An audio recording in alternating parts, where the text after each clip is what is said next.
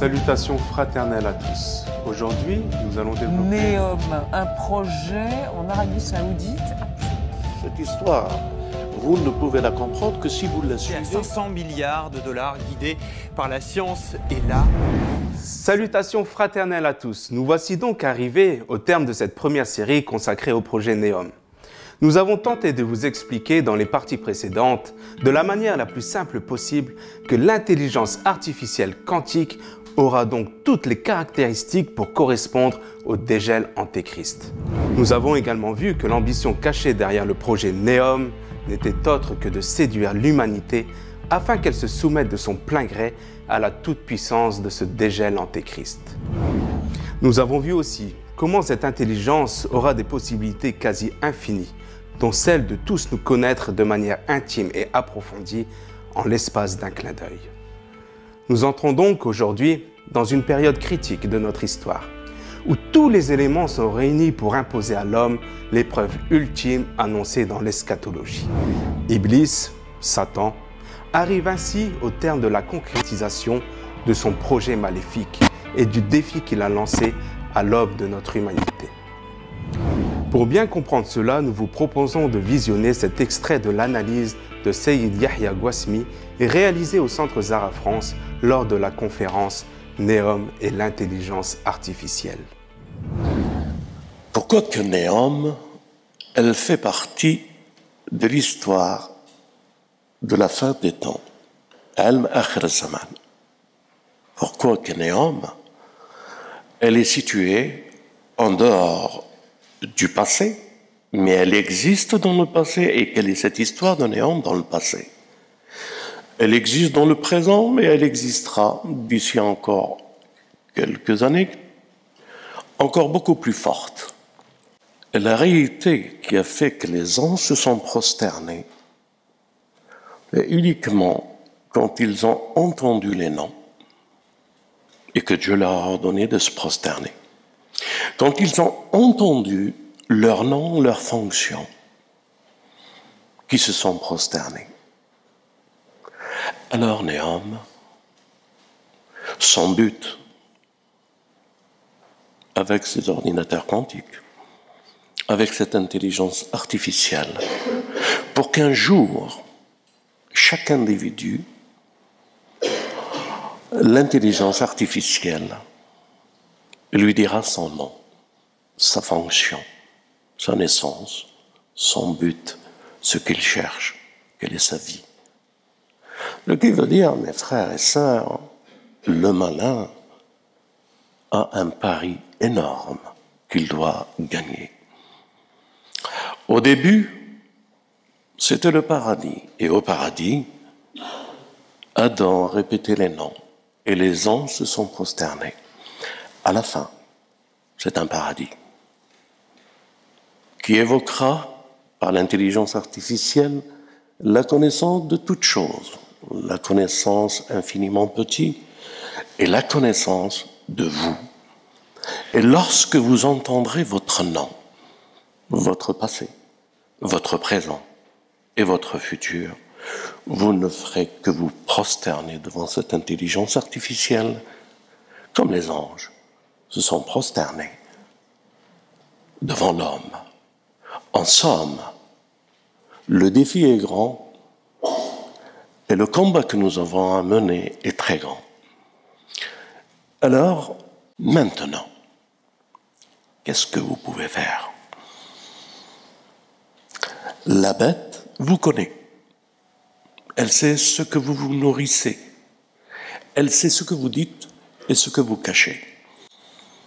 Elle vous connaît comme si elle vous a fait. Alors qu'est-ce que vous allez faire? Le premier devoir, c'est comme les prophètes. Témoigner de la vérité lorsque nous la détenons, la faire partager et la vivre ensemble. Que Dieu préserve notre humanité tout entière du projet néfaste que le malin a préparé et qu'il a demandé un temps pour le réaliser. Dieu a voulu que nous soyons de ce temps et nous allons voir se réaliser le projet d'Iblis Néom et faire parler les robots. Après cette intervention bouleversante et lourde de conséquences, nous devons nous poser sincèrement la question de notre place et de notre rôle dans tout cela.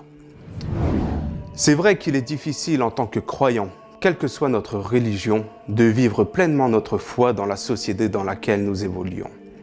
Une société d'illusion et de séduction, où le virtuel prend une place de plus en plus importante en nous ôtant toute notre spiritualité. C'est aussi vrai qu'il est difficile d'éduquer nos enfants dans le respect des principes des révélations dans ce monde qui use de tous les artifices pour les séduire et nous les enlever. C'est vrai qu'il nous est impossible de ne pas être touchés d'une manière ou d'une autre par cette intelligence désormais présente partout. Comment ne pas succomber à la tentation de cette séduction? Comment devons-nous agir pour nous protéger et nous préserver du dégel antéchrist et de son plan maléfique? Quelle alternative avons-nous face à ce projet d'Iblis? Nous savons que Néom vient en réalité défier la société divine annoncée dans les révélations dont elle n'est en réalité qu'une pâle copie. Nous savons que Néom a l'ambition de se substituer à la société idéale qui doit être établie par le Messie et le Mahdi. Une société bénie qui apportera la réalisation de l'homme parfait. Une société lumineuse où nous vivrons tous en parfaite harmonie sans conflit, sans pauvreté, sans maladie et sans souffrance. Une société où régneront la paix, la justice, la fraternité et l'unité. Une unité loin de l'uniformité proposée par nos sociétés actuelles, mais qui se réalisera, au contraire, dans toute la richesse et la diversité que comporte notre monde. Il nous est difficile aujourd'hui de nous imaginer un tel environnement. Compte tenu des incessantes attaques qui nous assaillent de toutes parts, jusqu'au plus profond de nous-mêmes. Mais sachez qu'en réalité, ce monde est à portée de main, car comme nous l'avons déjà expliqué lors du précédent épisode, nous sommes pleinement rentrés dans ce temps eschatologique qui verra l'avènement du Mahdi et du Messie venant libérer notre humanité. Une promesse divine qui a été annoncée par toutes les religions et dont tous les croyants attendent la réalisation. Il viendra balayer la cité maudite de Néom en faisant fondre le dégel antéchrist comme Moïse a fait fondre le veau d'or. Ainsi, cette cité de Néom, véritable défi lancé à la face de Dieu et ayant pour ambition de nous séduire à travers un faux paradis et un faux Messie, disparaîtra à tout jamais pour laisser place au paradis terrestre décrit dans les Saintes Écritures. Ce paradis terrestre est déjà présent à notre époque dans un endroit bien précis, une cité sécurisée où se trouvent certaines personnes élues de Dieu, dont le Mahdi et le Messie. Leur présence dans cette cité parfaite et bénie nous pousse à sa recherche. Quelle est cette cité bénie? Où se trouve-t-elle? À quoi ressemble-t-elle? Qui sont les personnes qui y vivent? Peut-on y accéder? Et comment y accéder. Est-elle la terre promise dont parle l'Ancien Testament? Est-ce la cité sécurisée dont parle le Coran? Est-elle céleste ou est-elle terrestre? De quelle matière et de quelle terre est-elle façonnée? Beaucoup de questions et beaucoup d'interrogations auxquelles le Centre Zara France tentera de répondre dans notre prochaine série qui débutera à la rentrée prochaine. Je vous remercie et je vous dis à très bientôt.